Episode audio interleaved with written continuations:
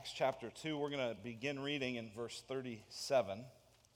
That's page 910 if you have one of the black hardcover Bibles. Uh, page 910. Acts chapter 2.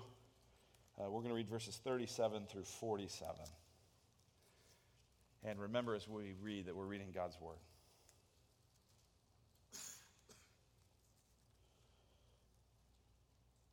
Now, when they had heard this, they were cut to the heart and said to Peter and the rest of the apostles, Brothers, what shall we do? And Peter said to them, Repent and be baptized, every one of you, in the name of Jesus Christ for the forgiveness of your sins, and you will receive the gift of the Holy Spirit. For the promise is for you and for your children and for all who are far off, everyone whom the Lord our God calls to himself.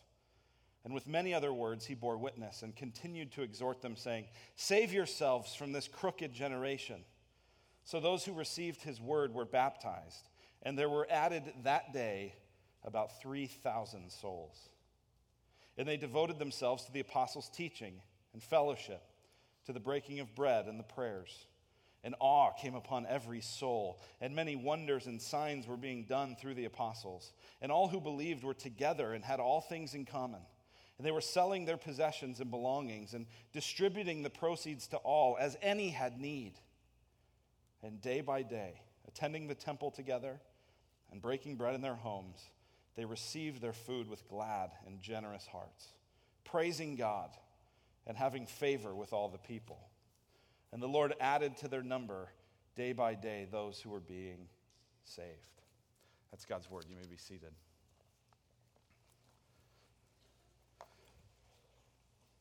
Uh, it's probably not a secret to many of you that we've got a lot of married uh, families here at our church. Uh, just so you know, if you're single and you feel like, gosh, everyone here is married, that's actually not true. Um, there are quite a few um, single folks and people who have been divorced previously or currently single, whatever. Uh, one of the challenges we have is to kind of get you all to meet each other and know each other and not feel you know so alone in that process but there are quite a few married folks so i want to get a show of hands how many of you men so men men that are married raise your hand Let's raise them high. Okay, way to go, guys. All right, you can put your hand down. So imagine this. Imagine I came to one of you guys that's married, and I said, Man, I really like you. Like, it, it's cool hanging out with you, getting to know you. You're a cool guy. There's a lot about you that I just really appreciate. But man, I can't stand your wife. I mean, gosh, she is annoying. Like, she's just her voice, it squeaks. You know, when she laughs, it's like this ugly snort, and her face gets all contorted. And I mean, you let her go out of the house looking like that? I mean, I just can't stand that woman. How would, how would you feel if I said that? Some of you would go, yeah, no kidding. My guess is that most of you, hopefully, something in you, your, your blood would boil a little bit, and you'd go, Whoa, whoa, whoa, whoa. You, you don't talk about my wife like that. Like, yeah, she's not perfect, but she's my wife. You don't, you don't speak of her that way. Well, here's the reality is that many people say they're interested and they like Jesus, but they hate his wife. Jesus' wife, his, his church, his bride is his church. That's what it says in Ephesians chapter 5. Uh, in Ephesians 5, when Paul is exhorting husbands to love their wives, it's on the basis of the fact that Jesus loved his wife the church. And he says, Husbands, love your wives as Christ loved the church and gave himself up for her, that he might sanctify her, having cleansed her by the washing of water with the word, so that he might present the church to himself in splendor, without spot or wrinkle or any such thing, that she might be holy and without blemish. I'm not focusing today as we read this verse on the role of husbands, though that's crucial. What I'm focusing on here is that Jesus loves his bride. And you can't love Jesus and hate his wife. So, what we're talking about today as we continue this series on doctrine, looking at really these key truths uh, across the storyline of history, we get today to this idea of the church. The church, God sends. That's what we're talking about today, is the church. Um, the church is, is, is God's bride. And if you're gonna love Jesus, you gotta love his wife. And that's tricky because some of you have had bad experiences with the church. You've had bad experiences with Christians, and, and it's hard to love the church. If you've been around church for a while, maybe you've been part of a church split, or you've been part of a, a failure in leadership, or you've been a part of something where just things went bad. And it's easy to become jaded, it's easy to become discouraged. But if you're going to love the Savior, you have to love His bride. So that's what we're talking about today is His church. Here's where we're going to go. We're going to talk about what is the church, just briefly discuss what is it. Uh, how do you know whether you're part of an actual church, which is a funny question to be asking as we gather here for church. Um, but we're going to ask what is a church? Why does the church exist? And then how do we, as Redemption Gateway, live out our purpose as the church? So, what is the church? Why does it exist? And how does it affect us as the church? So, quickly, let's talk about what is the church. Uh, the church really could be described in two different ways. One is the universal church, which is all believers for all time, everywhere. Anybody who is a true follower of Jesus Christ, anybody who uh, by grace has expressed their faith in Jesus Christ, they have seen that Jesus in his perfect life and death and resurrection can be trusted and is valuable, and they're treasuring him and they're living for him, they're surrendered to him. Anyone who's a follower of Christ at any point in all of history is part of the universal church. But what we're specifically going to talk about today is the role of the local church. Because we don't all get together as the whole church, uh, every person that's ever been a part of God's family. We don't do that until heaven. That'll be a day, won't it? Scripture says every tongue and tribe and nation and people gathering together and praising the name of Jesus. That will be a great day. But until then, we gather in local communities. And so I want to give you quickly um, the marks of a church. How do you know if a group of people that are meeting together in God's name are actually a church? And I'll go through these, I hope, fairly quickly. There's five uh, marks of a church. These are historically the things that, uh, that pastors and scholars and theologians have looked to to identify what is a true church. All of them are based on Scripture. I'm not going to go into all the Scripture they're based on, but here are the five things. Uh, the local church, number one, is a community of regenerated believers who confess Jesus Christ as Lord. So if it's a group of people, no matter how moral they are, no matter how uh, dedicated they are to good works, if it's not about Jesus, it's not a true church.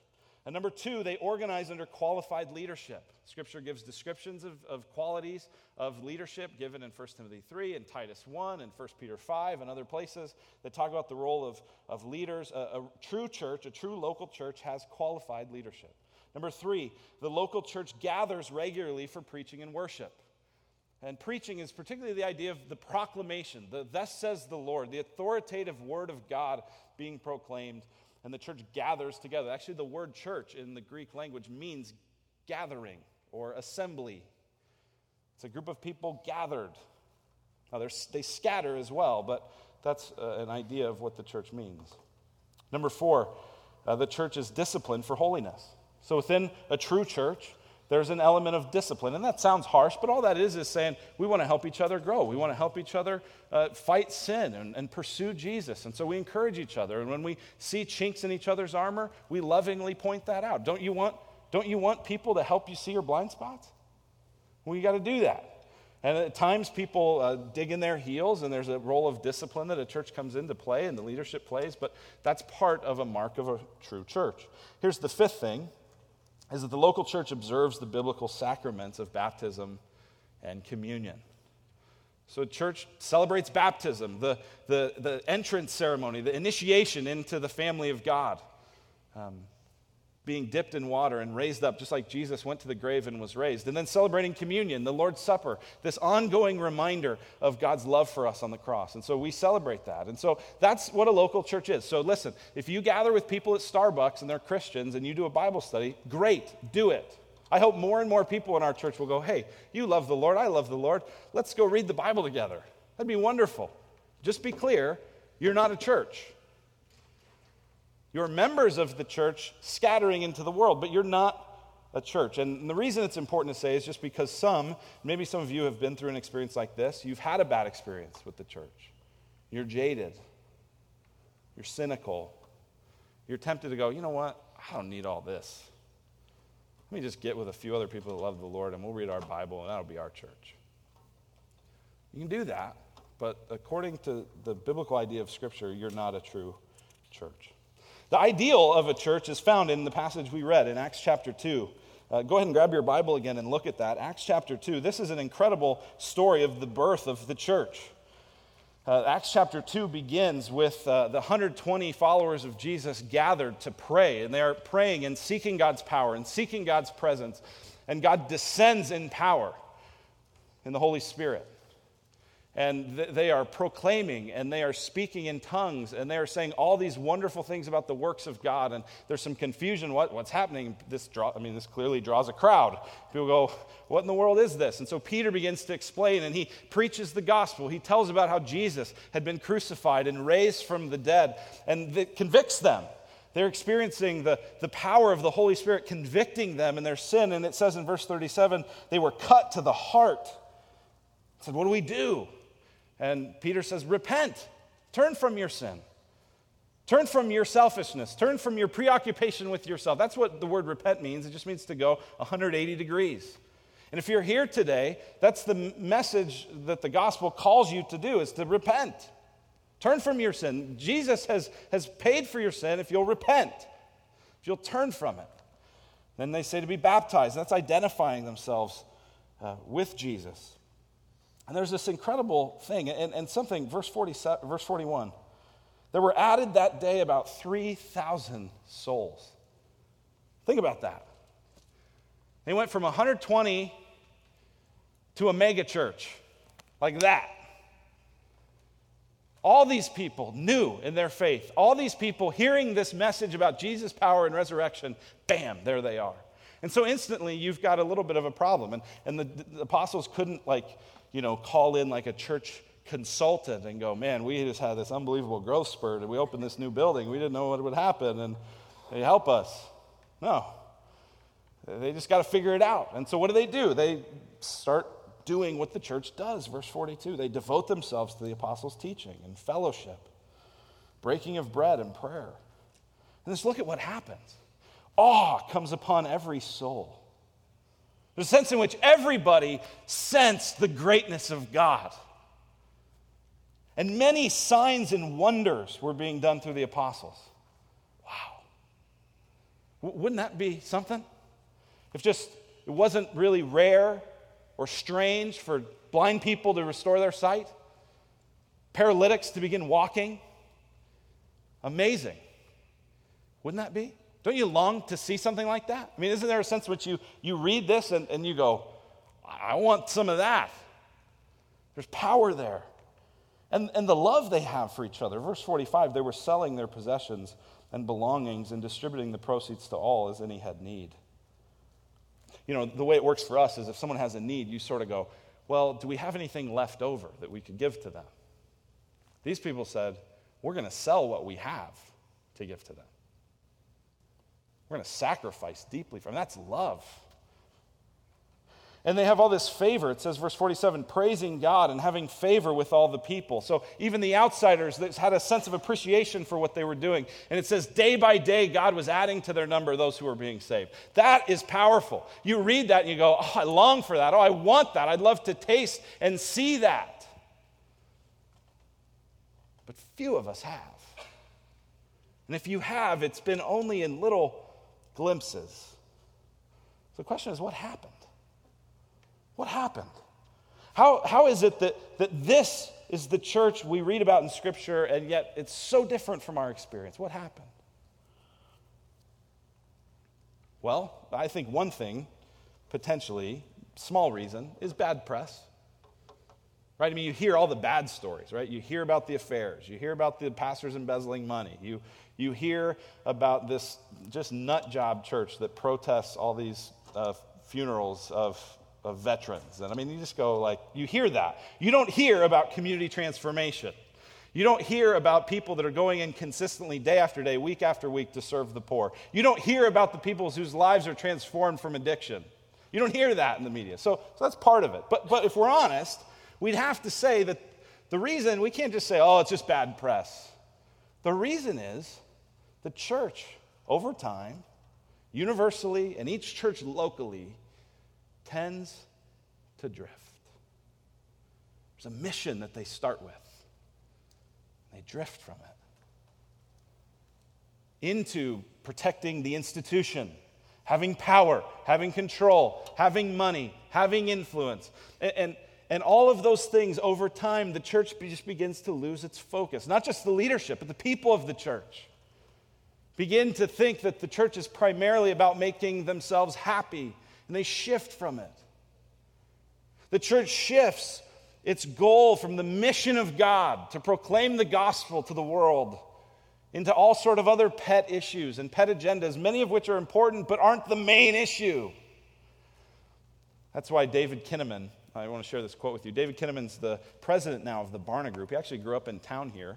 If any of you know Word of Grace Church in town, uh, Gary Kinnaman was the pastor. His son David's now the president of Barna Group. And they did a bunch of research on uh, young Americans, believers and unbelievers. How do they view the church? It says the results were quite different from Acts 2. These young people, this is like 18 to mid 30s, they view the church as anti homosexual, judgmental, hypocritical, old fashioned, too involved in politics, out of touch with reality, insensitive to others, and boring. Some of you are like, Amen, amen, amen, amen. But, but he says it's curious that if you ask these same people what they think of Jesus, many will say they respect him. They're quite interested in spirituality, but they see the church as very unlike Jesus. What's the problem that's happened? Why is what we read in Acts 2 so different than what we see today? The church is very unlike Jesus. When the opponents of Christianity, in just a few chapters, see James and John and the power with which they speak, they say, Surely these men have been with Jesus. But the church has lost its focus, its mission. So, I, what I want to talk about from here is to go, okay, then what is that purpose? What is that focus? What is that mission? Why does the church exist? We've talked about what it is, what it should be. Why does it exist? Here's the reason the church exists. Let's be clear about this. The church exists to continue God's rescue plan for humanity. That's why the church exists, to continue the rescue plan. We've seen this as we've studied doctrine. We started with the idea of who God is, that He is one God in three persons. And we looked at His character and, and what He's like, and the fact that He created people and He created in His image. We saw that that, was, uh, that image was distorted, it was broken by man's plunge into sin. Adam and Eve, they believed the lie and they believed that they could be happy apart from God. And they wanted to um, have the same kind of power that God had. They wanted to be little gods. And so that image of God that was meant to reflect God was broken like a broken mirror, reflecting in all kinds of other distorted ways. But that God had a promise. He wasn't done with his people, He made a promise in His covenants that he would rescue them. And then he initiates that promise in particular with the coming of Jesus Christ. We looked at the incarnation, God with flesh on, that Jesus came and he lived a perfect life, preaching good news and loving people and healing people, filled with grace and truth. But then he voluntarily went to the cross. That he would lay his life down, become a substitute for our sin, and then be raised again to new life. Jesus Christ is not in the grave. That is good news. And wasn't that such good news last week as John preached and he talked about the power and the reality of the resurrection? That is God promising his rescue plan, executing his rescue plan, but then something happens. Jesus is raised. Oh man, this rescue plan is going. It's really kicking. I mean, the Savior we thought was dead is alive. He was dead, he's now alive. And he spends 40 days with his disciples and he's training them and he's helping them see how all these parts of the Old Testament really just connect to him. But then he does something I don't think anyone expected, and I'm pretty sure no one wanted. He says, Guys, peace. I'm out. I'm out of here. Gosh, that kid, somebody is being tortured out there? What is this? Sorry. He, he that's loud if I can hear it up here. Holy smokes. He says, Guys, I'm gone. The, the mission has got to continue, but it's continuing without me. Now, listen, I'll be with you to the end of the age, and I will send the power of my spirit, but this is on you. Guys, listen. Listen, little church of 11, 12 people, 70, 120 right in there. Hey, listen. You're plan A. We don't have plan B. And Jesus is out of there. And so he leaves the people of God, sinners, broken, all kinds of mixed motives, all kinds of different backgrounds, all kinds of different challenges. And he says, You're plan A for my redemptive plan. It is going to continue through you.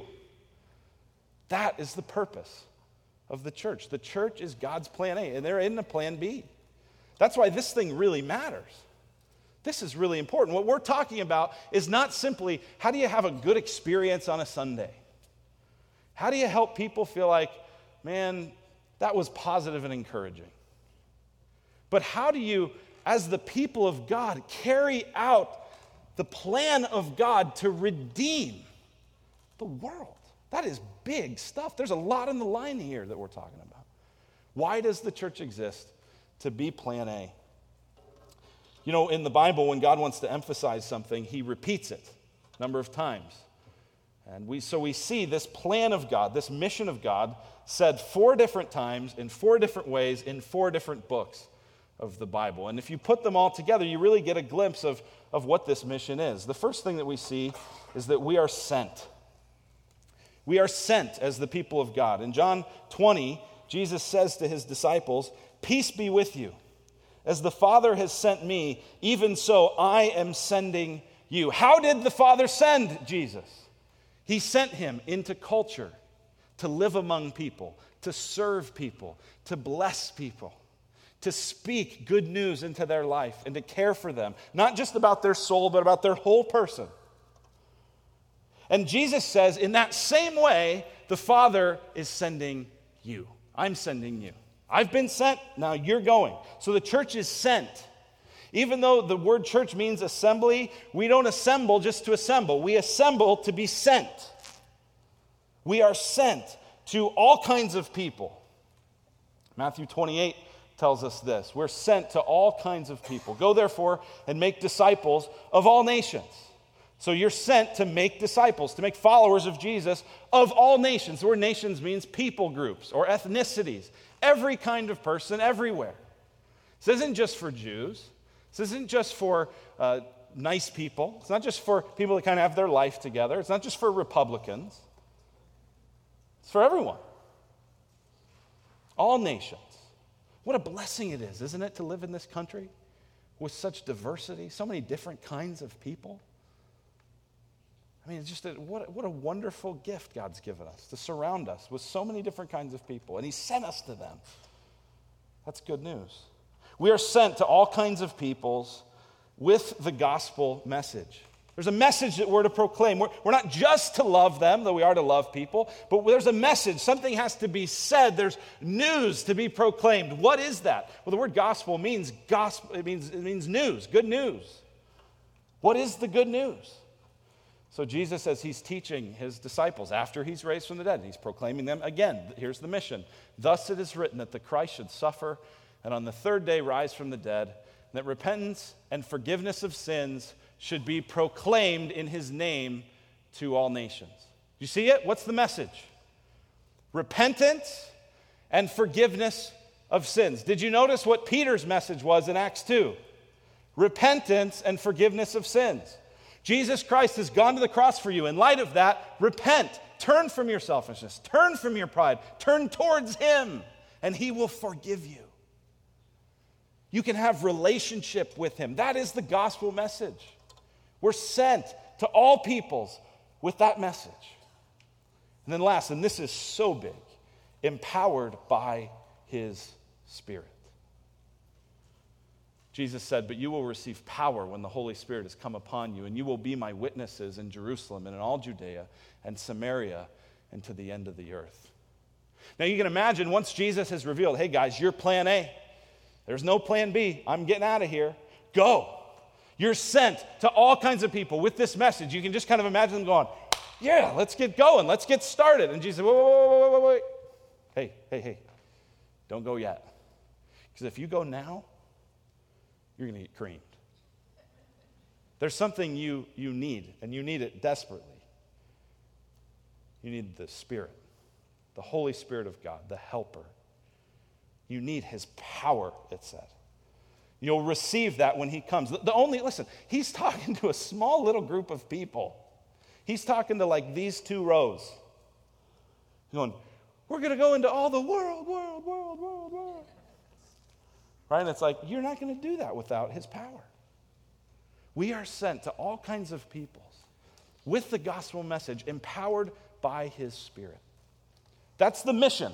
That's what Jesus, this all just comes right out of Jesus giving this mission directly to the church. Here's why you exist. Now, listen, all of that, in the midst of all that, we're doing this because we want to glorify God, we want to love God. He's our priority, He's our treasure. But listen, you will glorify God better in heaven. You will worship God better in heaven. You will love people better in heaven. So none of those can be the ultimate mission. There's a reason God has left us here rather than just taking us to heaven. is because the only thing other than sin that you can't do in heaven better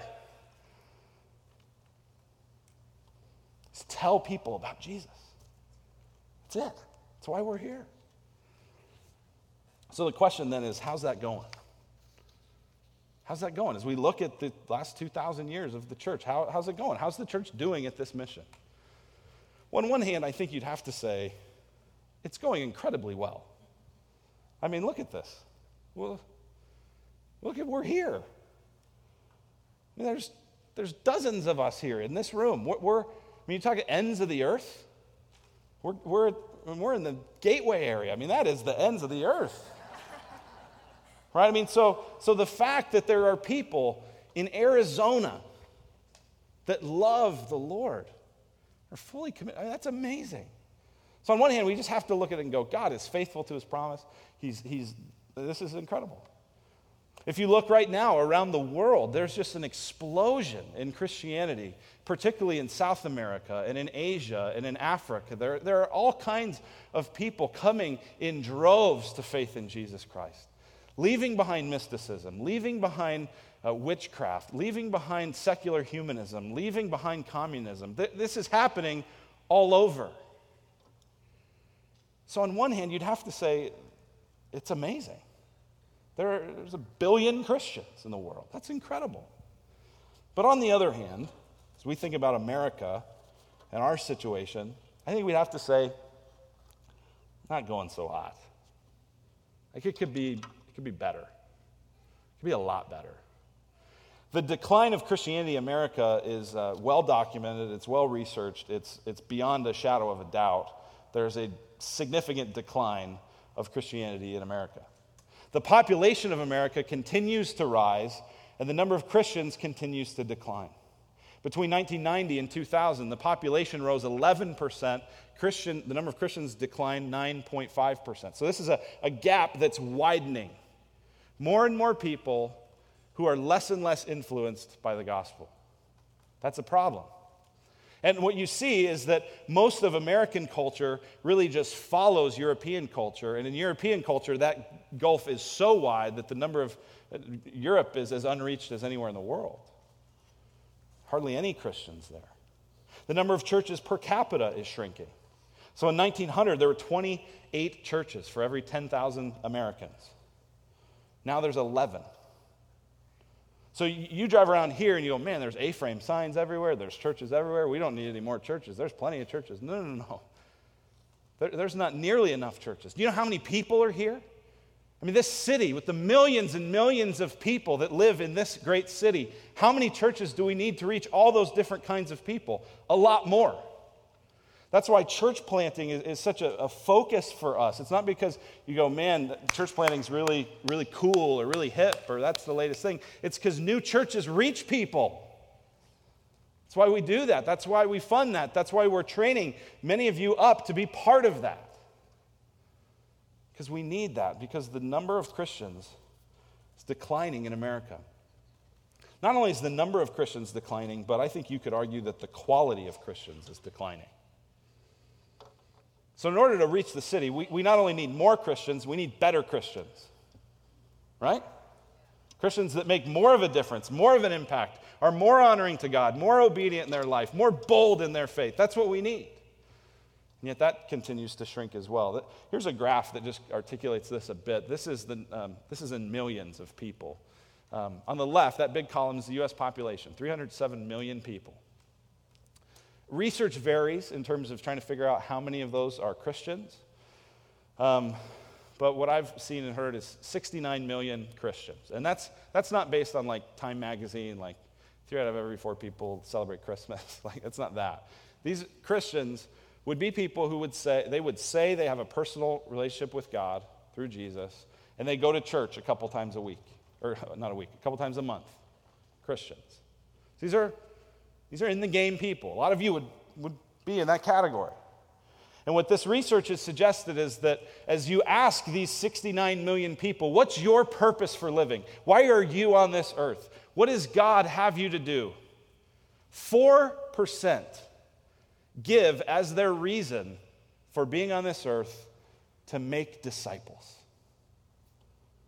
to live out God's mission. I mean, we just saw it. We saw it in four different places. We're sent to all kinds of people with a gospel message empowered by the Spirit. 4% of those who have a personal relationship with Jesus are fairly active in church a couple times a month. 4%, 2.76 million in our whole country would say, I make, I'm making disciples. Now, listen, I got to tell you, we've been blessed as a church here because there are many. As I look around, I see a number of your faces who I just know you're, you're in that 2.76 million. Your, your, your whole life's oriented around God and His priorities for you, and any opportunity you can make a difference for Him. And, and so, what we want to do is go, how do, how do we get the rest of us in that? Because this gap is widening. And this is a big time crisis. It's not just going to get better on its own, right? Was it Einstein that said that the definition of insanity is to do the same thing and expect different results? So this is a, this is a big this is a big deal. If we care about God's love for the world and God's redemptive plan in our nation. I mean, if we care about that at all, then this is a big deal. And something serious is going to happen to have to change it. Something big. We just can't we can't keep on the status quo and see the impact we want to see. Um, and so, what it's reminded me of actually, is I've, as I've been thinking these last few weeks and watching uh, what's going on in our, in our nation, it reminds me a bit of this whole debt crisis. So, um, I, one of the things I do almost every Sunday afternoon when it's not football season is, uh, is I watch Meet the Press. I record it in the morning and then I, I watch in the afternoon, and it drives Molly crazy. She's like, I, they're, still, they're still mad at each other. I, I don't know what you have to watch this for every week to see that they're all mad at each other. Um, but I just, there's something about it I find interesting. I think there's the competition of all of it that I think is kind of fascinating. But as, as I've been following this debt crisis, I think, it, I think to some degree it, it proves as an interesting analogy for the same kind of inflexibility that the church has experienced. So let me just walk you through what's going on here. Uh, this is from uh, 2010. The, the, black line really is the one to look at uh, in terms of the, the national debt. That's uh, almost 14 trillion there. They say now it's 14.3 trillion. I think the red line, I don't know what the red line is exactly. I, I couldn't parse it all out. But, but the debt is currently 14.3 uh, trillion. Uh, the estimate is that, that by 20, uh, or in the next 10 years, it will become 21 trillion. So, so go from 14.3 to 21. Now, here's what's interesting. In this whole debt deal, what do they say? Over the next 10 years, we're going to cut spending $2.1 trillion, which would make any like normal person go, okay, it's going to go from 14.3 to 12.2. No, no, no, no. It's four, it, they're going to cut 2.1 out of the 10 trillion that they were already planning on spending over the next 10 years. So it's really like a $7.9 trillion increase. And in case you just are like me and going, man, billions, trillions, that's just a lot of money. Do you know the difference? Do you, do you know how much a trillion is? This is insane. A billion seconds, billion with a B, a billion seconds is 31 years. A trillion seconds is 31,688 years. It's a difference. I mean, this isn't, this is like a big deal. If you spent a million dollars every day since Jesus' birth to now, you would not yet have spent a trillion dollars. and we're at 14.3. So here's, here's another illustration. This is fascinating. This is, uh, so this is $10,000, a picture of $10,000, $100 bills stacked. So keep this in your mind. This is the scale we're going to use for the rest of these pictures. Um, the next picture is a billion dollars if you have that stack. So you kind of can see in the bottom, like a little stack, and a little bigger, that's a million. And then all these pallets is a billion dollars. That's a billion dollars represented there. Um, and then here's a trillion. So that's stacked as high, you know, football. I mean, this is, this is, a, that's a lot. Trillion's a lot of money. Here's 15 trillion. You know what? We're not to 15 yet. We're in good shape.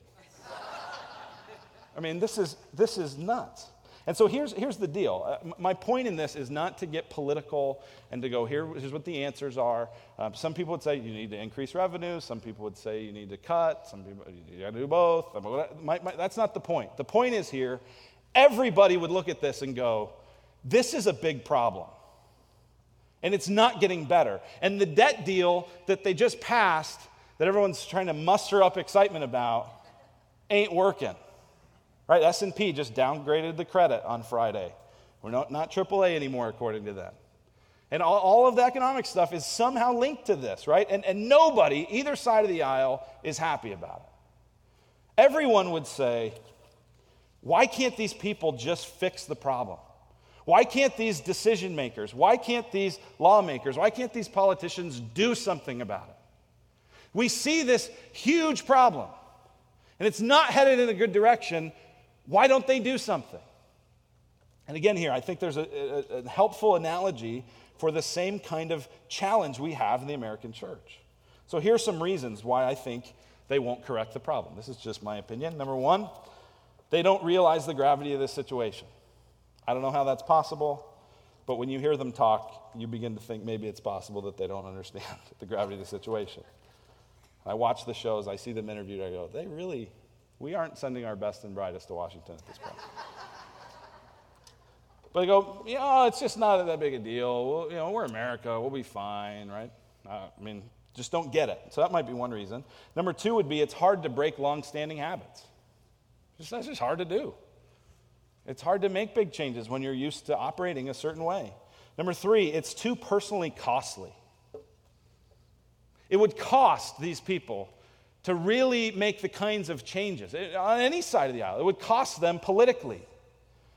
People would say, oh, you're not, you're not raising enough taxes. Other people would say, you're cutting too much defense. You're cutting entitlements. You're cut- whatever it has to happen, it's going to cost people. And it's just too personally costly. And therefore, they do number four, they assume that someone else will do it. Ah, here's an idea. We'll cut barely any anything, barely anything, do any, hardly anything to fix this problem. But, I know what we'll do. We'll form a super committee. They'll do it. We'll, we'll task these few people to take care of this problem. And then I think, as big as anything, is number five, just a mixed up identity. They forgot their purpose. People think their purpose is to get reelected. Eh. It's to lead the country. Now, listen, as we think about that, that as Christians, as followers of Jesus, we find ourselves in a similar predicament where statistically things are not improving. We can't just do the same thing over and over. I think we have to ask ourselves why won't we, as the people of God, change? Why won't we reorient our lives in such a way that our whole goal for living is to be sent to all kinds of people with a gospel message empowered by the Spirit? Why won't we do that? Same thing. Maybe we don't realize the gravity of it. We don't realize uh, how, how, what, a, what a negative impact the lack of Christians has in our culture. Maybe we just don't get that. Maybe, this is probably more likely, maybe some of you, you've been, you've been so involved and around the church for so long that you forget what it was like to live as a person without a relationship with God. You forget the, the challenge of that. Or, or maybe you've forgotten the seriousness of eternity and what an eternity without Christ would be. So maybe you've just forgotten that. You've got to remember that. We've got to wake up to that. It's hard to break long-standing habits. We're used to functioning a certain way, living a certain way, and, and with that, it's just to, to reorient my life around God's mission would just be too costly. Don't you know how busy I am? Don't you know how I mean, my kids are doing all these activities? I can't, I can't do this. Listen, he, don't stop doing the activities. Start doing them with gospel intentionality. Our kids are about to start soccer, right? I mean, they're five. Abby is not going to play on a World Cup soccer team, okay? She could use a little exercise. We're going to get her running around. But, but our goal there, as we, as we go into that, is not just about her and her development and how can we give her all kinds of self esteem or whatever. We're going into that going, how can we, with this other Christian family that we're joining this team with, how can we get to know these people and love these people and celebrate the birthdays and be an influence for Christ there? So, so this doesn't mean your, your whole life has to uh, come undone. It just means you have to reorient it. But to reorient it that way might be costly, might cost you some comfort, might cost you some reputation, might be costly. Maybe you assume, oh, someone else will do it. There's a super committee for this. You know what we call them? Pastors, missionaries. That's your guy's job. I put my 20 in the giving box every week. That, I, do, I do this for you. It's your job, Pastor.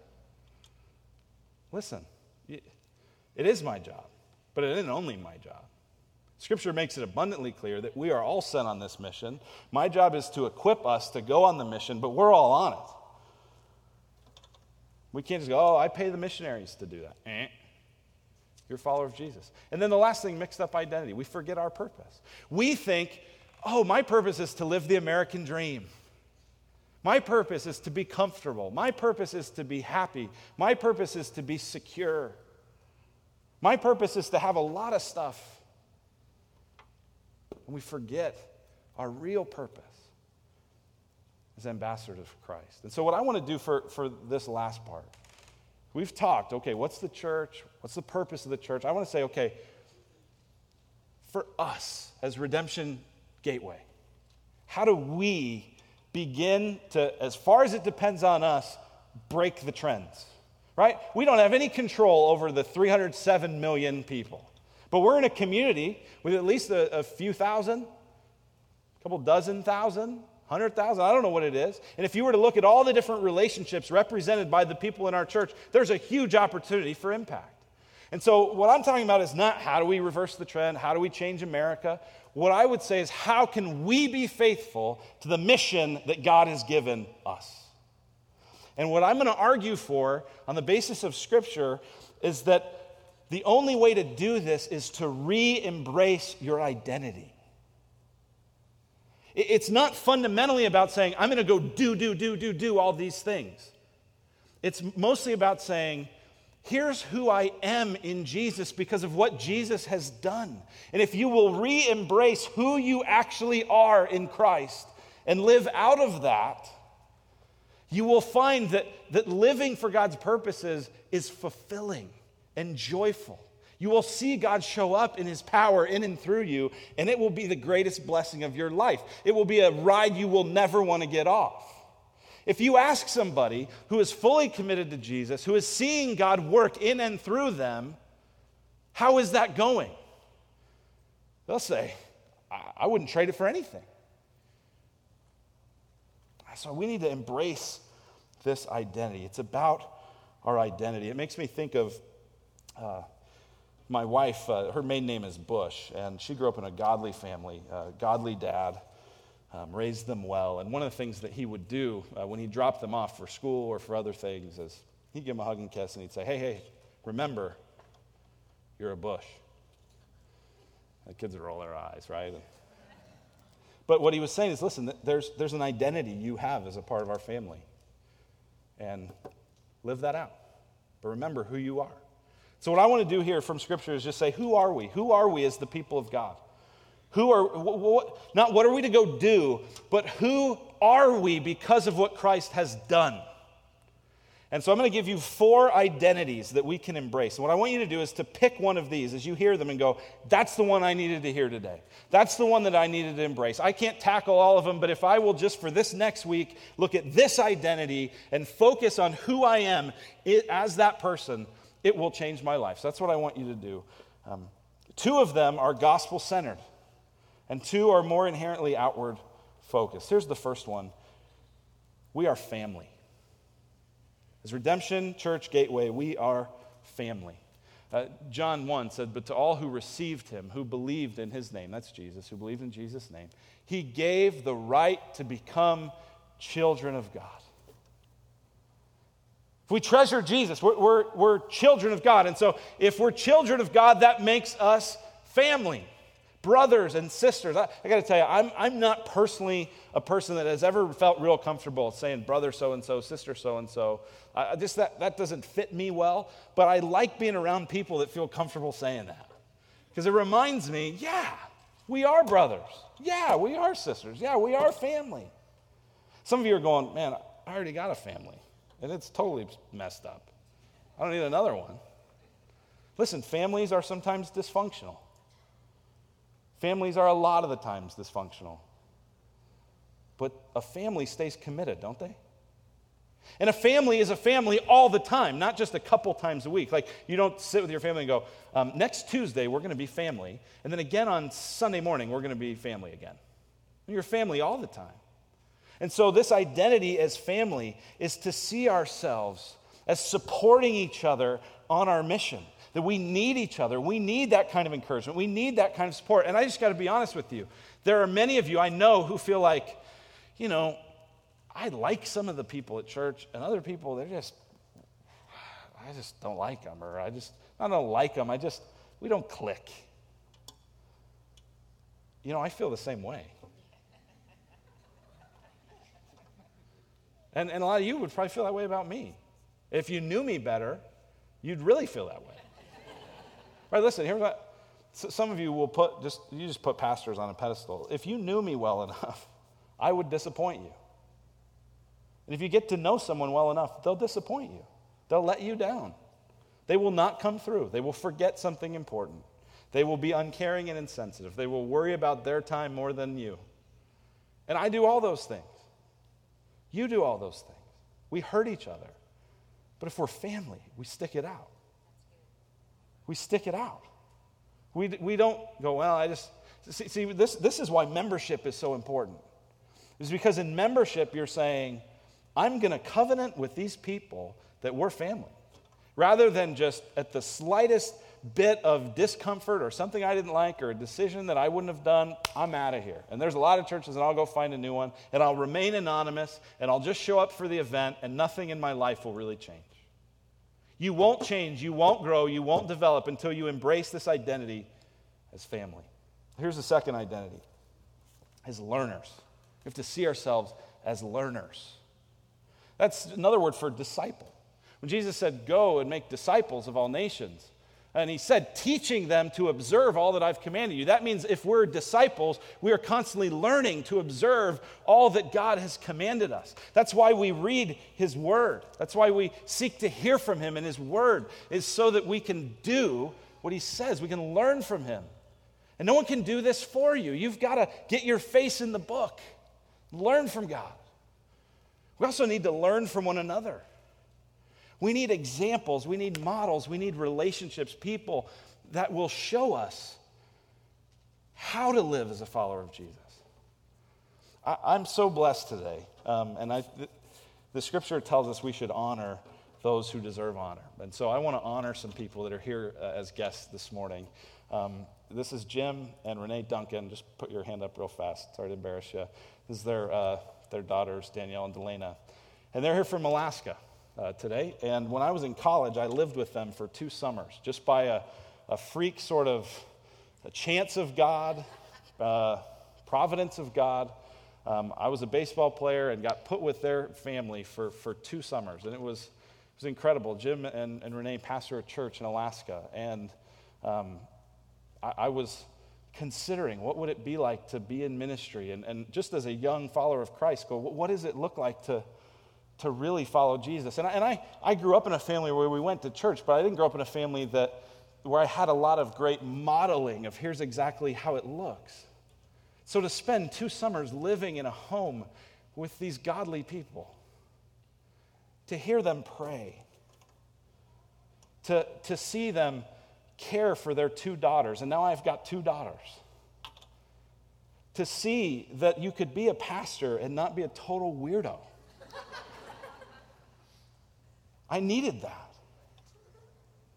And listen, that's what the church is to be, is models.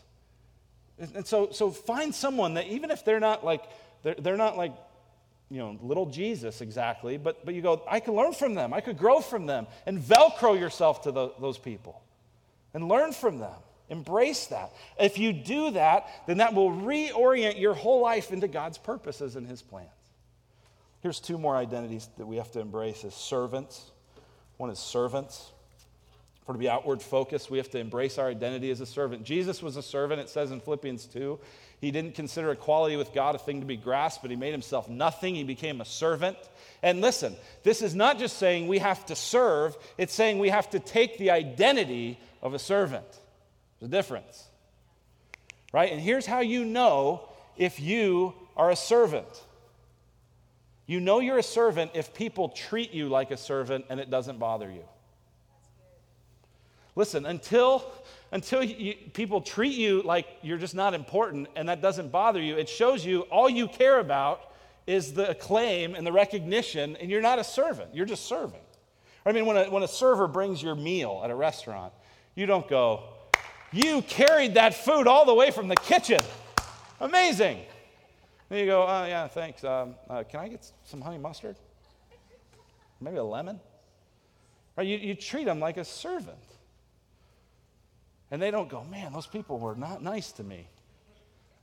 And, and so, listen, if you're going to take on this attitude, it means you, you, don't care about being recognized. You don't care about getting a lot of pats on the backs and out of boys, a girl. You just, you take on this new identity and you're willing to serve people and serve people that are different from you. And you do it joyfully just because that's who God has made you to be in the image of Jesus, who was a servant. Then the last identity to embrace is this the identity of a missionary. Of a missionary. Or an ambassador of Christ would be another way to say it. In 2 Corinthians 5, Paul writes this If anyone is in Christ, he is a new creation. The old has passed away. Behold, the new has come. Listen, that's what we're talking about here. You're a new creation. You were created in Jesus Christ at the moment you put your trust in Him to be family, to be a learner, to be a servant, and to be a missionary. That is who you are. That is your new creation identity. But what so many of us do is go, I'm going to live in my old identity that is mostly about me and my comfort and my security and my pride. So embrace who you already are.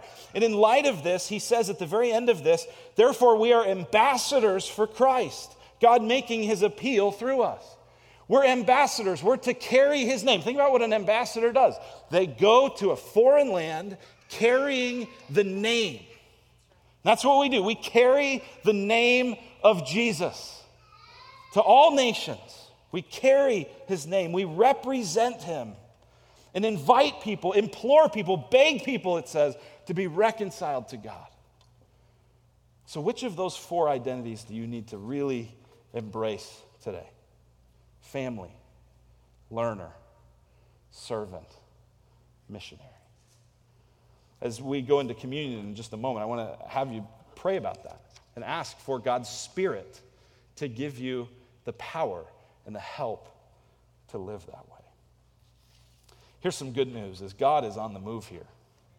And God is working in our church to fulfill his mission. Just in the last month uh, that we know of, there may be others that we don't know of, but in the, in the last month, we know of at least 10 people for the first time putting their trust in Jesus Christ.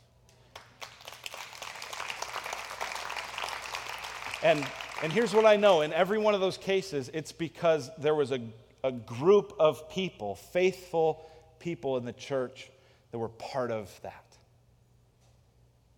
It's a team thing. And God's, God's doing it all by the power of His Spirit.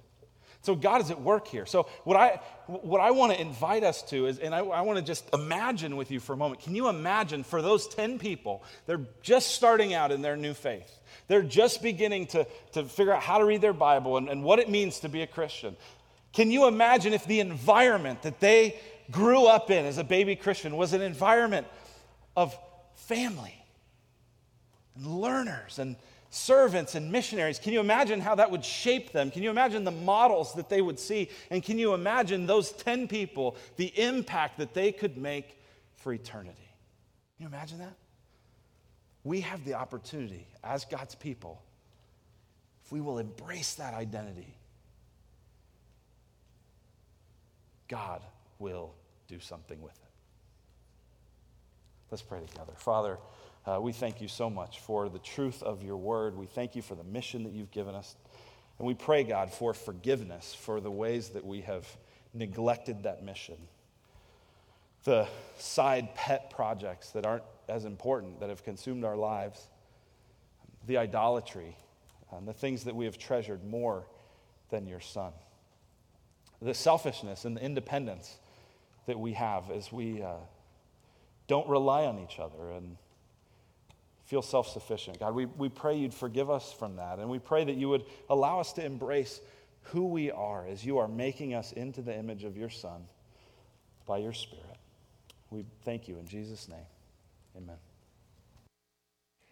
Amen. Amen. We are going to take some time to respond now to hopefully what the Lord is doing in your heart. Um, I don't know about you, but when I heard that message for the first time um, at 8.30 it definitely was convicted on a number of areas. Um, i think it's really easy at least for me to get to get comfortable and to think that this is about me and this church is about me and not about the mission of god and those identities that luke talked about. So i want to challenge you and encourage you uh, as we move into this time of communion and response spend time with the lord. Um, don't feel like you have to do everything really quickly, uh, but spend some time. And if you need to repent of a heart uh, attitude or, or a, uh, a, priority, you know, priorities that need to be reorganized in your life, do that and ask for God's help. And His Spirit will, will certainly uh, reveal that to you. Uh, but we are going to respond. We're going to take communion. We do that every week together as we gather, and communion is a great way to come come to the cross, come and look and, and look at what Jesus did, and be reminded, wow, this is a great time for me to repent of my sin because this is how how much God cares and how seriously He takes it. So, um, spend some time with the Lord, and then uh, you can take communion. The the the cracker is represents Jesus' body, and the, the small cup of juice represents His blood that was shed so that you could uh, have forgiveness and find grace now under this new covenant. Um, we're also going to do uh, some other things. We've got folks in the back over your right shoulder who would love to pray with you. They they come faithfully each week, ready and excited to serve you. So if there's anything that they can pray for you about, uh, please go visit them. They would love to do that. We also have giving boxes in the back. If you're a regular part of our body, uh, we invite you to worship the Lord through that uh, as a means of, of worship. And then also, we're going to sing. We'll, we'll do that here in just a few moments. And um, just want to join you, uh, invite you to join us as we sing to the Lord. But take some time now as the Lord leads. You're free to respond in any of those ways that, that you'd like, and we'll, uh, we'll carry on. Go ahead.